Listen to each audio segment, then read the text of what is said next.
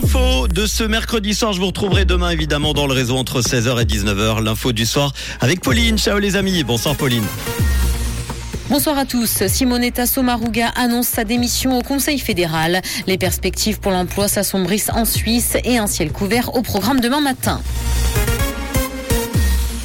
Simonetta Sommaruga annonce sa démission au Conseil fédéral. Elle quittera son poste à la fin de l'année et a évoqué des raisons personnelles liées à l'état de santé de son mari pour justifier sa décision. La socialiste bernoise a été élue en 2010 au gouvernement. Elle a d'abord dirigé le département fédéral de justice et police avant de reprendre le département fédéral de l'environnement, des transports, de l'énergie et de la communication. La course à sa succession est donc lancée. Les perspectives pour l'emploi s'assombrissent en Suisse.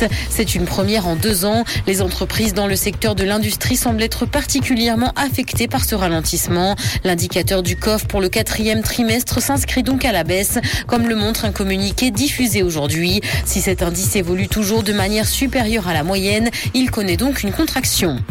La Fédération romande des consommateurs dénonce la malbouffe dans les cinémas. Elle regrette la forte promotion de produits trop gras, trop sucrés ou trop salés dans les salles obscures et qui visent les enfants. Et les grands complexes de cinéma sont d'ailleurs plus concernés que les petits ciné indépendants. Certains ne vendent d'ailleurs même plus de pop-corn.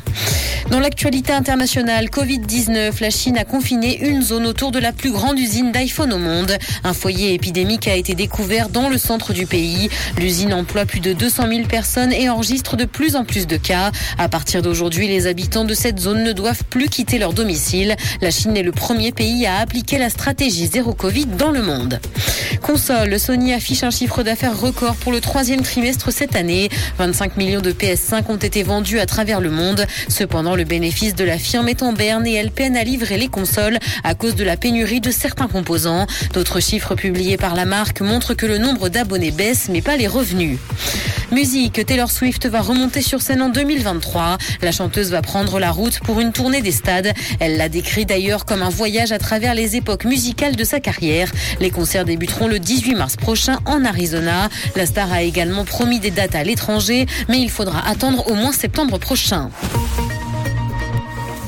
Le ciel sera couvert demain matin, mais le temps restera sec. Côté température, le mercure affichera 7 degrés à Nyon et Yverdon, 8 à Lausanne ainsi que 10 à Montreux et Palinges.